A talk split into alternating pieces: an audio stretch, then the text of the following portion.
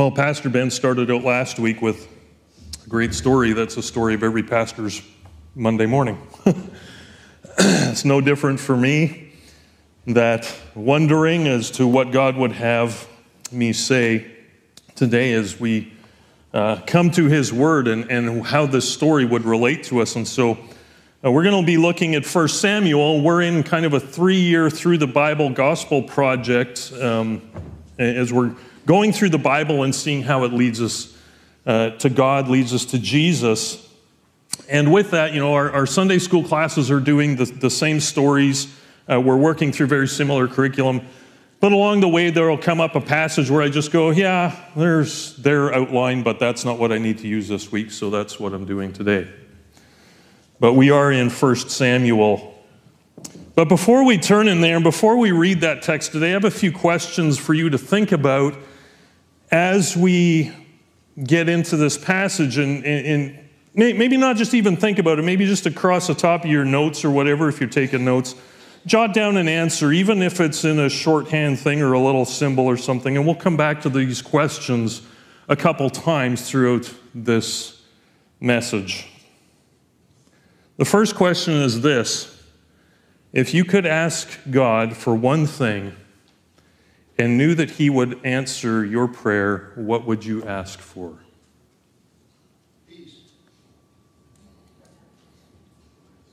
Good. Any, but just jot it down. The second one, this, this makes it a little more personal. What's one thing in your life right now that is causing you the most pain? What is driving you to prayer more than anything else? And then take a deep breath on this one. What is God doing about it?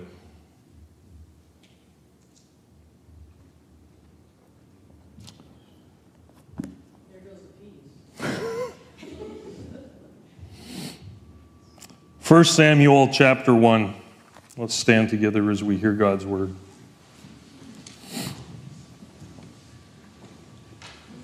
There was a certain man of Ramathaim Zophim of the hill country of Ephraim, whose name was Elkanah, the son of Jeroham, the son of Elihu, the son of Tohu, the son of Zuph, an Ephrathite.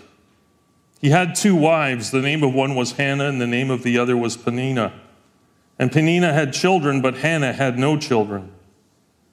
Now, this man used to go up year by year from his city to worship and to sacrifice to the Lord of hosts at Shiloh, where the two sons of Eli, Hophni and Phinehas, were priests of the Lord. On the day when Elkanah sacrificed, he would give portions to Peninnah, his wife, and to all her sons and daughters. But to Hannah he gave a double portion because he loved her, though the Lord had closed her womb. And her rival used to provoke her grievously to irritate her because the Lord had closed her womb. So it went on year by year. As often as she went up to the house of the Lord, she used to provoke her. Therefore, Hannah wept and would not eat. And Elkanah, her husband, said to her, Hannah, why do you weep and why do you not eat? Why is your heart sad? Am I not more to you than ten sons? After they had eaten and drunk in Shiloh, Hannah rose. Now Eli the priest was sitting on the seat beside the doorpost of the temple of the Lord, and she was deeply distressed and prayed to the Lord and wept bitterly. And she vowed a vow and said, O Lord of hosts, if you will indeed look on the affliction of your servant, and remember me and not forget your servant, but will give to your servant a son then I will give him to the Lord all the days of his life, and no razor shall touch his head. As she continued praying before the Lord, Eli observed her mouth. Hannah was speaking in her heart, only her lips moved, and her voice was not heard. Therefore, Eli took her to be a drunken woman. And Eli said to her, How long will you go on being drunk? Put away your wine from you. But Hannah answered, No, my Lord. I'm a woman troubled in spirit. I've drunk neither wine nor strong drink, but I have been pouring out my soul before the Lord. Do not regard your servant as a worthless woman, for all along I have been speaking out of my great anxiety and vexation. Then Eli answered, Go in peace, and the God of Israel grant your petition that you have made to him. And she said, Let your servant find favor in your eyes. Then the woman went away and ate, and her face was no longer sad. They rose early in the morning and worshiped before the Lord, and then they went back to their house at Ramah. And Elkanah knew, his, knew Hannah, his wife, and the Lord remembered her. And in due time, Hannah conceived and bore a son, and she called his name Samuel, for she said, I have asked for him from the Lord. The man Elkanah and his house went up to offer the Lord the yearly sacrifice and to pay his vow. But Hannah did not go up, for she said to her husband, As soon as the child is weaned, I will bring him so that he may appear in the presence of the Lord and dwell there forever. Elkanah, her husband, said to her, Do what seems best to you. Wait until you have weaned him. Only may the Lord establish his word. So the woman remained and nursed her son until she weaned him. And when she had weaned him, she took him up with her, along with a three year old bull, and ephah of flour, and a skin of wine, and she brought him to the house of the Lord at Shiloh, and the child was young. Then they slaughtered the bull they brought to the and they brought the child to Eli. And she said, "O my Lord, as you live, my Lord, I am the woman who was standing here in your presence praying to the Lord.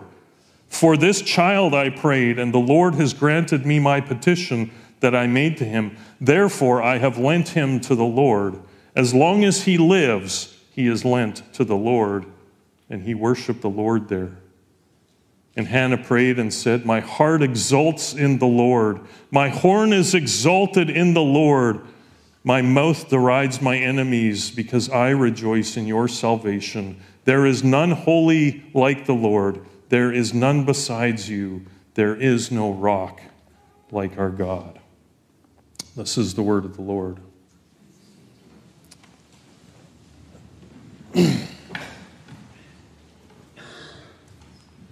Infertility, a rival wife, a painful home life, made worse by annually going to worship, false accusations by a religious leader, and a seemingly silent and absent God.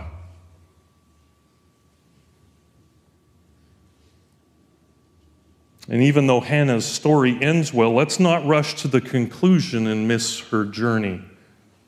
Hannah's life was not easy. She was living in pain.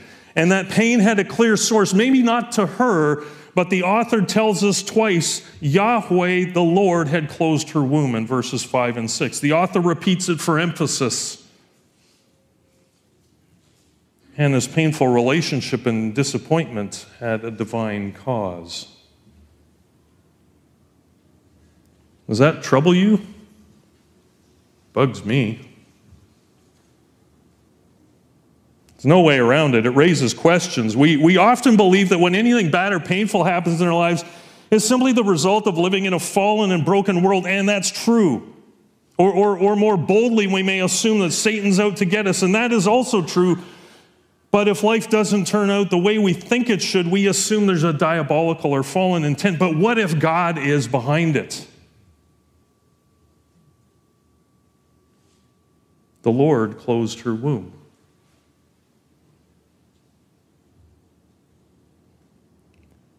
Notice the duration of this. So it went on year by year. Verse 7. Every time the family packed up and went to worship, the pain of Hannah's life was rubbed in her face. Worship made it worse. Wow. So, so, so, here we have a person, not only does God himself close her womb, that's what the text says, let's take it at face value, but the obedience of the family and worship increases the pain of her problem. God's the cause and obedience doesn't help. Wow, thanks.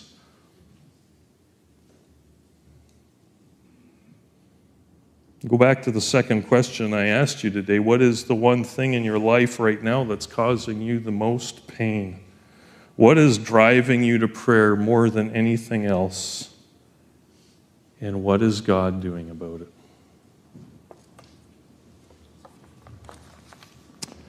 The text tells us it's a year by year problem, but it only gives us a glimpse into this. It gives us this one time where Hannah navigated this, and the time that she prays, the time that she comes completely broken and wounded in anguish and despair and lays it all on the altar in prayer. Her pain finally pushes her to prayer. But what about all the years before? And what about the prayers that maybe didn't get noticed, at least from her perspective? Perhaps what we're reading here is her, her at her breaking point, hitting rock bottom. She could no longer live with the pressure and the pain of the situation. If God doesn't step in, there's no other solution, no other path of healing, no other help. Her pain drives her to prayer, from pain to prayer. When life goes sideways and when things do not turn out the way we want, when the pain of life is crushing us, we have really three main options I can tell. We can fight God, we can flee from Him, or we can trust. We can fight, we can shake our fists at God, attack His character, respond in anger and frustration, and then work harder to make life work the way we think it should, which often results in us harming ourselves and those around us. Or, or, or, we'll assume that if we just work harder, do more, serve more, give more, God will do what we want, and we embrace a paganism, a view of God that believes God's actions are contingent on me and my works, doing the right things in the right order to the right amount to get the results I want. And in my fight to make life work, I make God just useful to me in my ends. Second option, we can run away, we can flee, we can pretend God just isn't interested, He's uninvolved in the world if He even exists. You know, it's sometimes easier to believe in an absent and an impotent God than one who could but isn't intervening, who is all powerful but seems distant to my situation.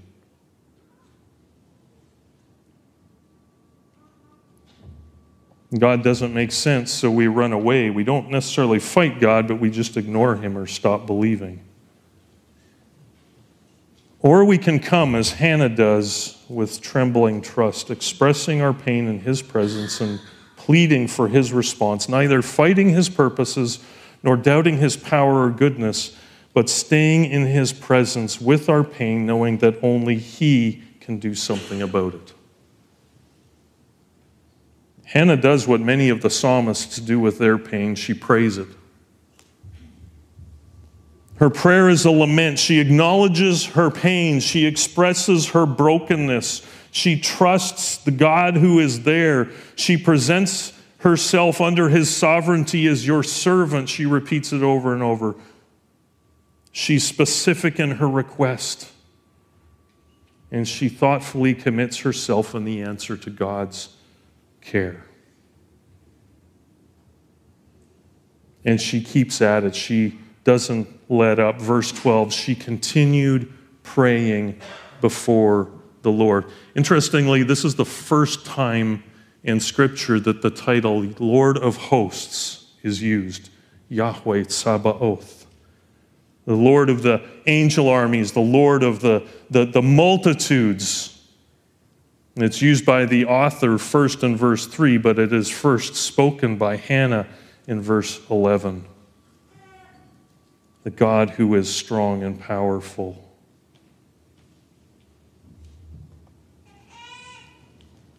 And she is praying continually before the Lord. And, and I love how we can't really put this in English. It's to the face of the Lord. She's in God's face. Put it that way. She's in God's face constantly.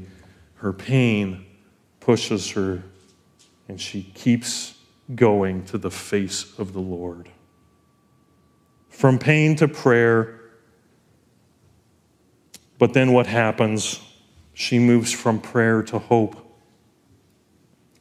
She, she's there and she's praying, and, she, and and she's pouring out her heart to God. She's pouring out her anguish to God. And Eli sees her and mistakenly thinks she's drunk. She's in distress. She's mouthing the words. She's praying from her heart. And Eli sees something out of the ordinary and jumps to a conclusion, but he's wrong. And after Hannah tells him what's on her heart, Eli announces a blessing, but he does it without much information, does he? She doesn't actually tell him what she's praying for, just that she's in distress and anxiety. And then Eli announces a blessing, and he does it without much information, has no idea what she's been praying about. She didn't tell him. All she tells him is she's not drunk, she's simply praying out of her brokenness. And Eli's simple words spark hope in her heart. Go in peace.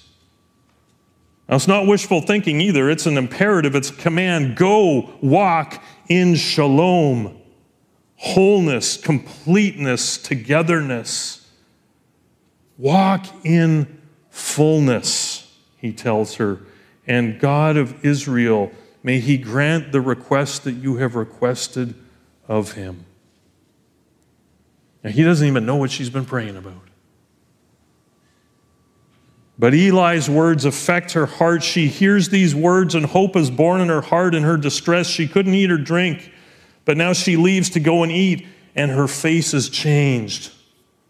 Then the woman went her way and ate, and her face was no longer sad. Has anything changed in her life at this point? Nothing.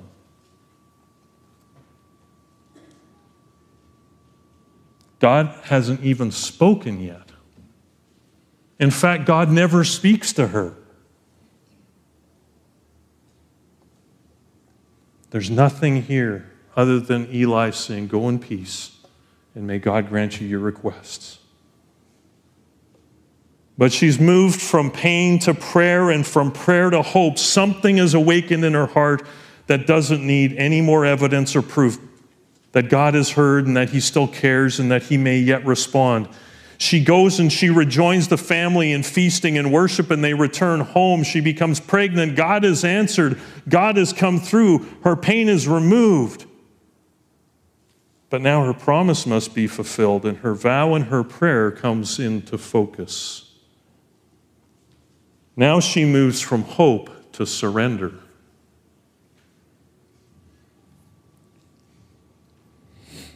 Now, there's a lot of things in here, and there's so much in here we could have spent a lot of time comparing and contrasting the Samson birth announcement and, and Samuel's birth announcement. They're very similar in many regards. In contrast to Samson's birth story, God tells the parents about Samson's role and his Nazarite status. Samuel's mother sets him apart as a Nazarite before she even conceives. Verse 11. But in this, we see that Hannah's hope is surrendered to the purpose of God. Her greatest pain will be healed if God would just provide a child, a son. But in this, she surrenders her greatest hope for God's purposes. Indeed, look, will you indeed look on my affliction? Verse 11. Remember me, don't forget your servant, but will Will you give your servant a son? Then I will give him to the Lord all the days of his life, and no razor shall touch his head. It's an important truth here. Surrender precedes the miracle. Surrender precedes the miracle. Hannah's prayer from the very beginning acknowledges God's answer to her prayer is God's. He owns the answer. Hannah committed to giving before God provided. And then Hannah and Elkanah included faced a choice. A choice that, according to Numbers chapter 6, verses 1 to 10, we won't go and read there. Uh, the Coles Notes version is this If a woman vows a vow to the Lord and her husband hears about it, and he says nothing, then the vow is confirmed, or if he confirms it, then it's confirmed. But if he says, ah, that was kind of a foolish thing to, to do, then, then all, the, the deal's off. So he could have, at this moment, said, That was kind of a rash vow, Hannah, so we're just going to nullify that because I have Numbers chapter 6 as my basis. He could have nullified Hannah's vow to God. It was his choice as well to surrender the son of the wife he loved to the care and the service of God. He affirms the vow of Hannah and bears the cost of it as well. Just, imagine the story from his perspective. We don't often look at his perspective in this story. But imagine the wife that you love has been living in agony and pain for years and years, and the deepest longing of her heart is fulfilled, and you have the power to change the situation. Samuel could stay with you and stay with mom. But you choose instead to honor her vow to the Lord. And mother and child will be separated after about two or three years. That's about the normal weaning period in this time period. Two to three years. Toddler. Someone you've come to love probably very much. How painful would that be to surrender to God's purposes and the vow you have made? They move from hope to surrender. Look at verses 27 and 28 again. For this child I prayed, and the Lord has granted me my petition that I made to him. She could have stopped there. Therefore, I have lent him to the Lord. As long as he lives, he is lent to the Lord. Now, it's a very odd word, lent. It's actually a word that's repeated four times in these verses, but it's invisible in any translation. It's hard to bring this across, but four times this word for to give, to lend, to borrow, to request. I prayed, my, the petition I made, and I have lent is all the same verb. But it changes meaning in verse 28. And here it means given or lent or borrowed to Yahweh. And it's an emphatic declaration that would read more literally. And also, I myself, I am declaring him given to Yahweh. All the days of his life, he is given to Yahweh. And in case the idea of Lent trips us up a little bit, that this might be temporary, the second line nullifies that. As long as he lives, all the days of his life, he is lent to the Lord. You know, it's one thing to endure the pain of life as it just happens to us, it's a whole other thing to choose it. And then it's another thing to allow it to potentially get worse because you're surrendering the one thing that removed your pain. And we'll read later on that they have other sons and daughters, but right now they just have the one with no promise for more. And would that decrease the pain anyway? No. And did Hannah and Elkanah have any indication as to the future role and the vocation of Samuel? Not at all.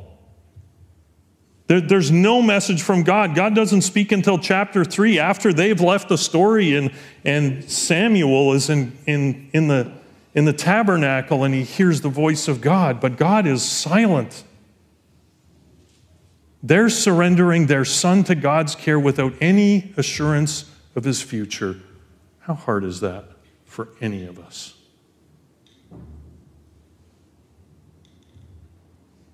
From pain to prayer, from prayer to hope, from hope to surrender. And then what happens when she receives the miracle of God's provision and surrenders the answer completely to his care? She moves from surrender to worship. surrender to worship. My heart exults in the Lord. My horn is exalted in the Lord. Like Job after God speaks, like Abraham after God testing with Isaac, like the disciples after the resurrection, Hannah comes to a new knowledge and experience of God, and her worship is deepened. Her heart is full, not because she has a child, but now she knows God in a way she never knew him before. Listen to those opening lines again. My heart exults in the Lord. Exult isn't a word we use often in everyday speech, do we? Exult with a U, not A. It's actually even rare in the Bible. It only occurs eight times, mostly in the Psalms. My heart exults in the Lord. It's a deep emotional feeling of triumphant elation, like when the Oilers win the cup. He's, he's not here.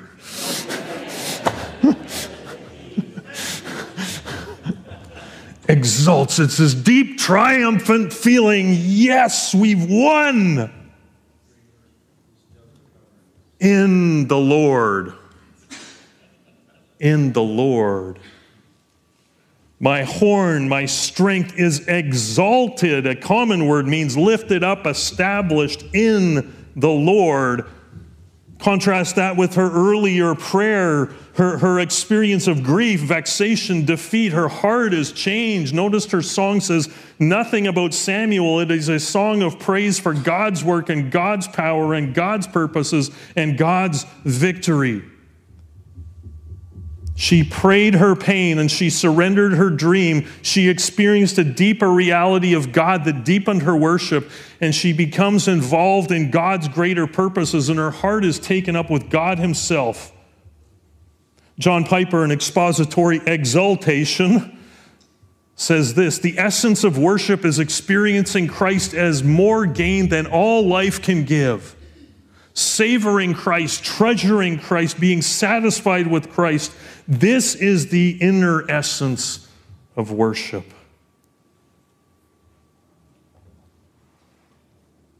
Well, a life of pain pushed Hannah to a life of prayerful surrender, and God answered her prayer. And Hannah followed through with a vow of surrender to God, and she experienced the greater joy of experiencing God and responding in worship. So, circle back to those questions.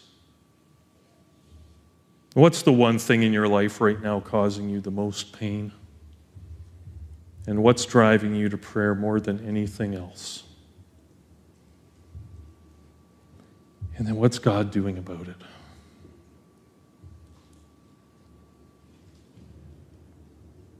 You know, I wish I could point to the story as a model that God uses consistently, but unfortunately I can't. 50 years of life, 25 years of pastoral ministry in Hebrews chapter 11, especially the last part of it, tell me that your story and mine may not end the same as Hannah's. We pray and our pain remains. We cry out to God and He seems content with the situation, nothing changes. And we're left with questions, and maybe we never get answers and there's pains that may never heal the sight of heaven.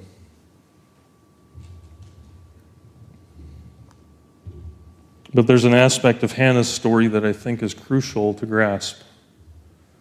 Hannah surrenders her dream before God provides relief from the pain.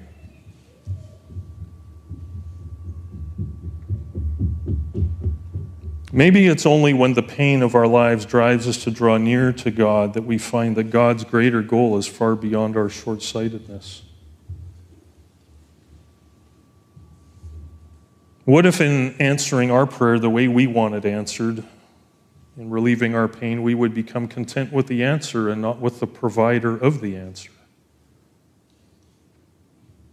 What if, in answering our prayer according to our expectations of what God should do for us, we would become satisfied with just getting something from God rather than experiencing God for who He is, regardless of what He may or may not do.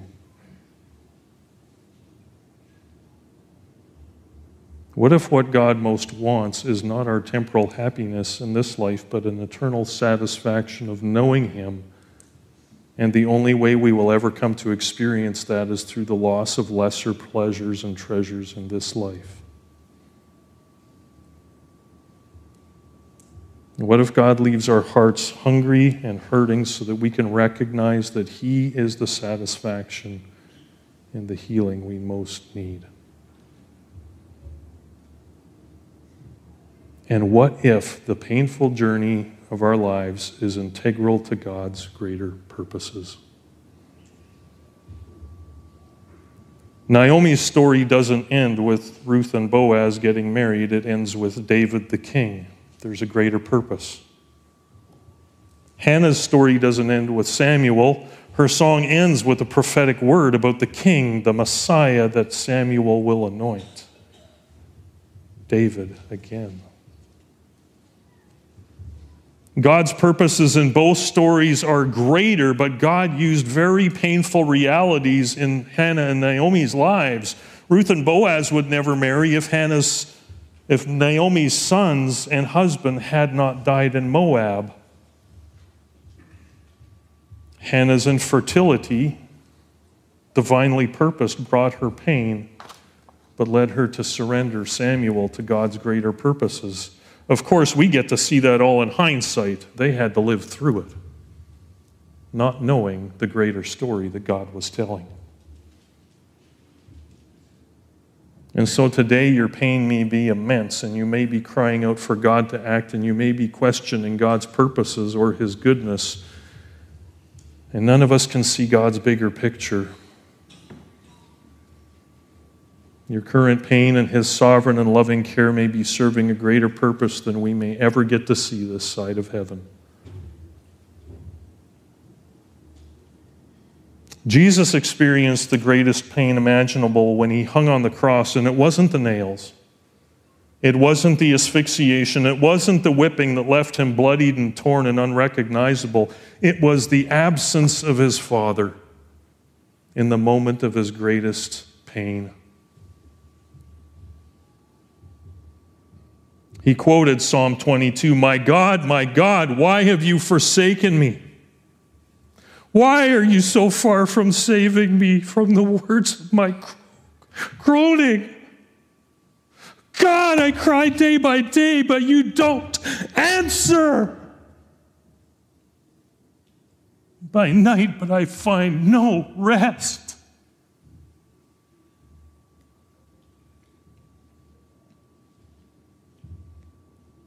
Jesus felt the pain of abandonment, even though Jesus knew the purpose and the outcome. He knew he would rise again. He knew what was going on, and still he prayed, God, why have you left me? He still had to go through the pain, knowing the promise, knowing the purpose did not lessen the pain of the journey he had to take. A phrase that gets repeated often in freedom session. The only way through the pain is through the pain.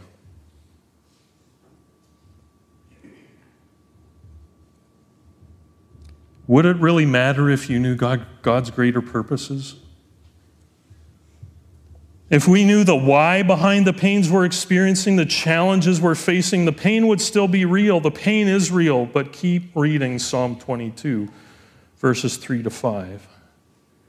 Yet you are holy, enthroned on the praises of Israel. In you our fathers trusted. They trusted and you delivered them. To you they cried and they were rescued. In you they trusted and were not put to shame.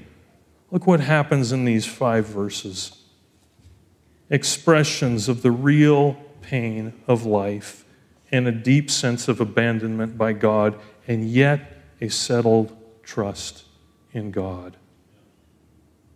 A God who acted in history. Hope resides not in what might happen, but in what we know has happened.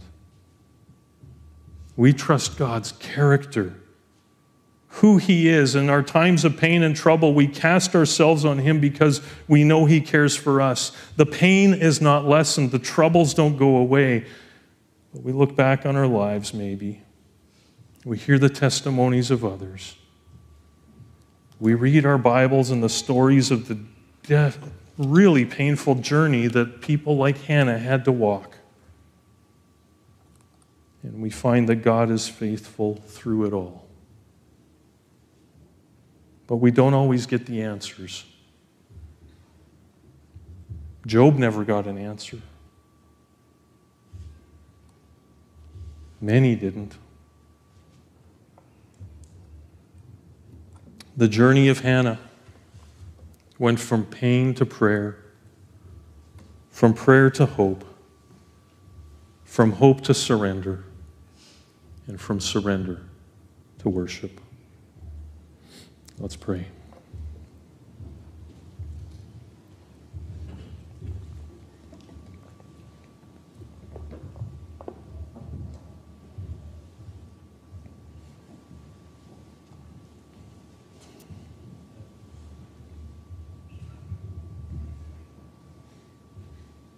Lord, we thank you that you're faithful.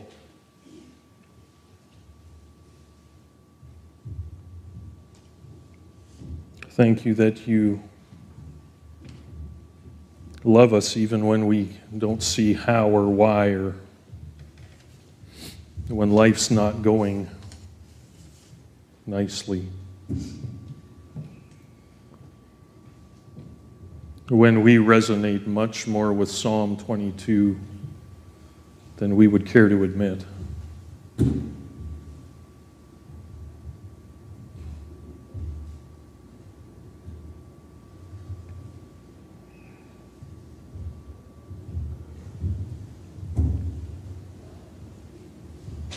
Lord, if there's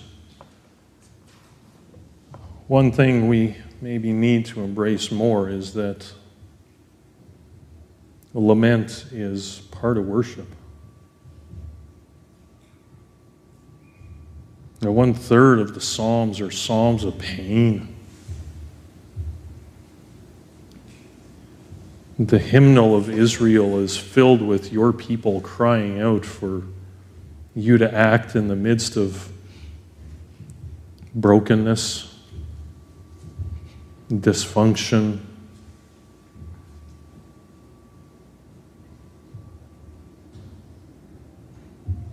And it's in the Psalms that we find honesty, emotion, questions, and hope. Lord, I pray for those that are just experiencing uh, the trials in life right now that are just overwhelming.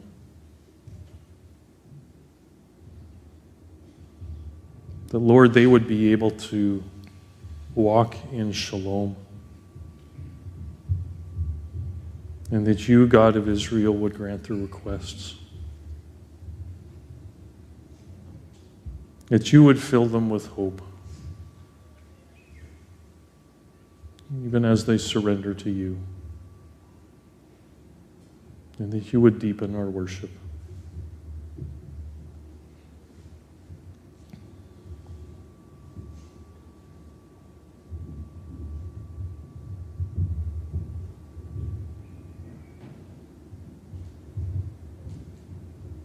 Lord, thank you that you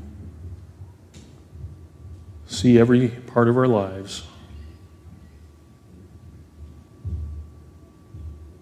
the painful stuff, the joyful stuff.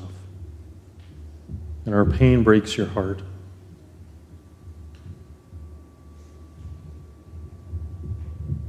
It grieves you deeply because this isn't the kind of life you created us to live.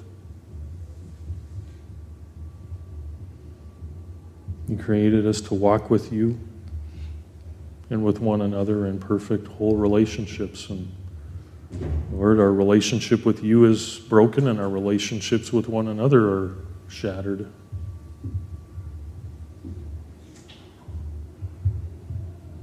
And we need your restoration, the reconciliation that only you can bring, and that you have secured for us on the cross. When you were separated from your Father, when you were broken, when you were abused, when you were beaten, when you were mocked, when you were scorned, when you were stripped naked for all to see.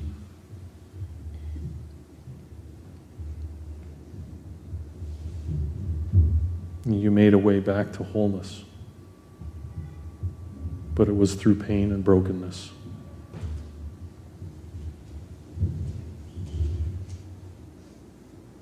Father, would you be just ministering to hearts and lives today? Whether in this room or, or online, wherever people are. Thank you for the fact that you are the healer and the restorer, the reconciler. And Lord, we don't know how long it was before, between these times, how long it was before Hannah conceived. It's all in your time. Help us to surrender to you. Make our requests clear and specific. But also to just trust in you for the answer. And thank you for walking with us, and thank you that we can walk together in this.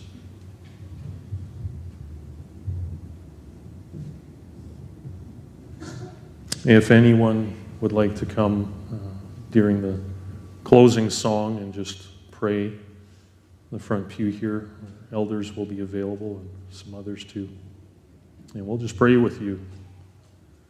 You don't have to tell us what's going on, like Hannah didn't tell Eli, we'll just pray for you. So, Lord, go with us in this week. May you heal our broken hearts. May we wait on you for your timing. In Jesus' name we pray. Amen.